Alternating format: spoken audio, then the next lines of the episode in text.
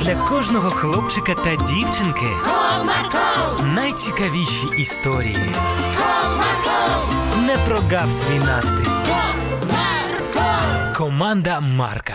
Привіт, друзі! А чи любите ви вивчати іноземні мови? Ось наша сьогоднішня героїня сказала, що це зовсім не потрібно та не хотіла вчити цей предмет у школі. Але дещо все ж таки змінило її думку. Цікаво, що тоді уважно слухайте.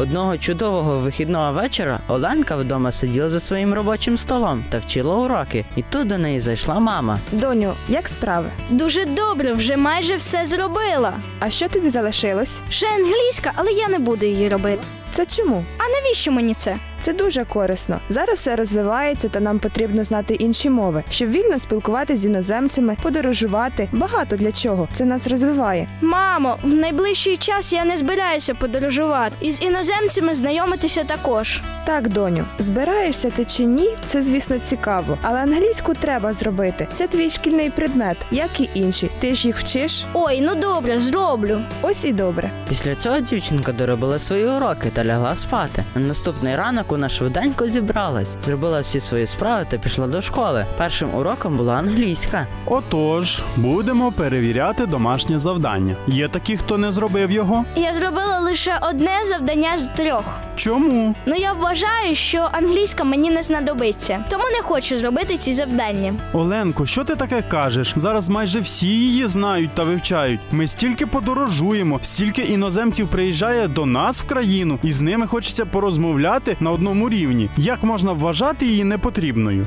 Ну так, ви все правильно говорите, але я все одно вважаю по-іншому. Ну, гаразд, не будемо зривати урок, ми потім про це поговоримо. Гаразд.